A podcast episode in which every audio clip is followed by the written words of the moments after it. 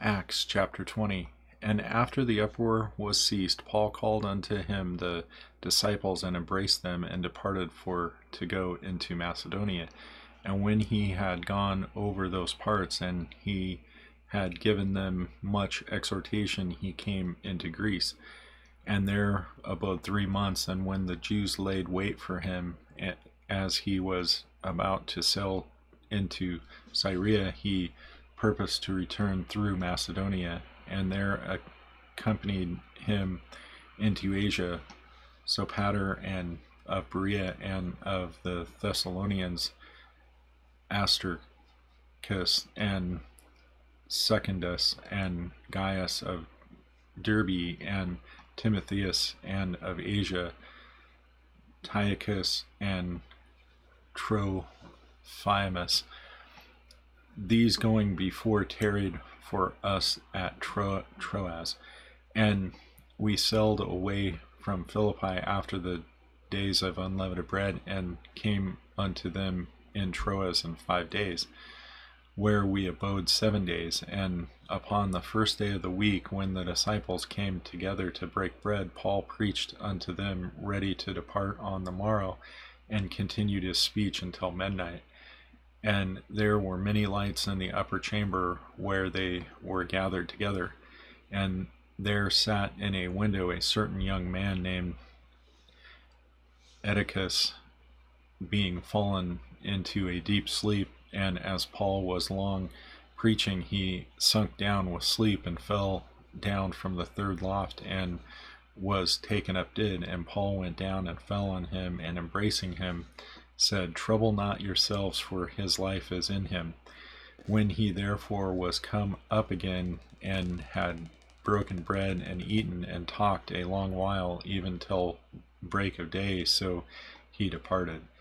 And they brought the young man alive and were not a little comforted. And when went before it to ship and sailed unto Assos, there intending to take in Paul, for so had he appointed, minding himself to go afoot.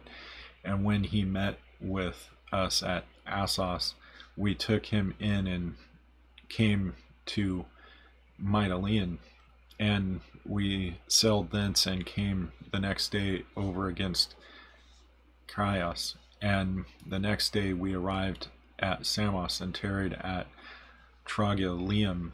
And the next day we came to Miletus.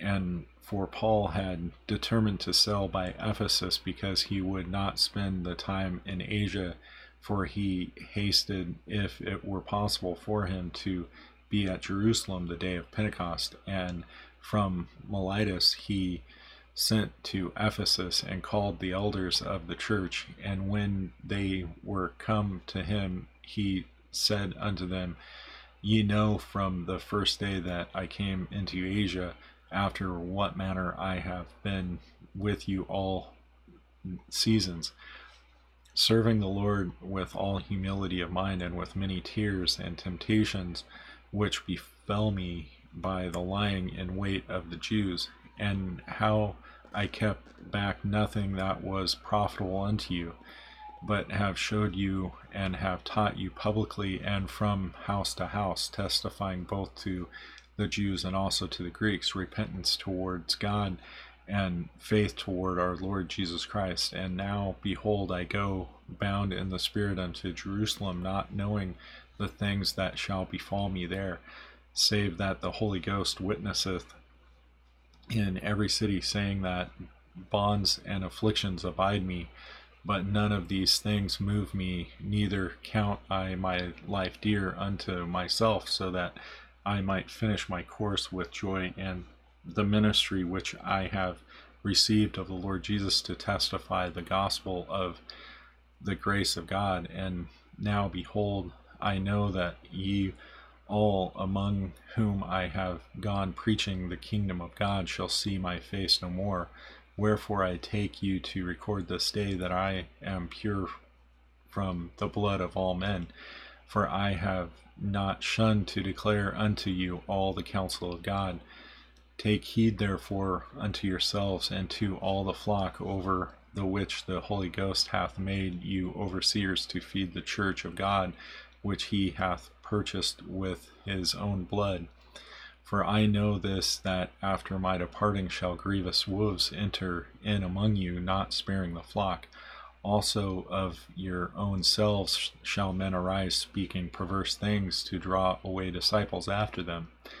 Therefore, watch and remember that by the space of three years I cease not to warn every one night and day with tears. And now, brethren, I commend you to God and to the word of his grace, which is able to build you up and to give you an inheritance among all them that which are sanctified. I have coveted no man's silver or gold or apparel.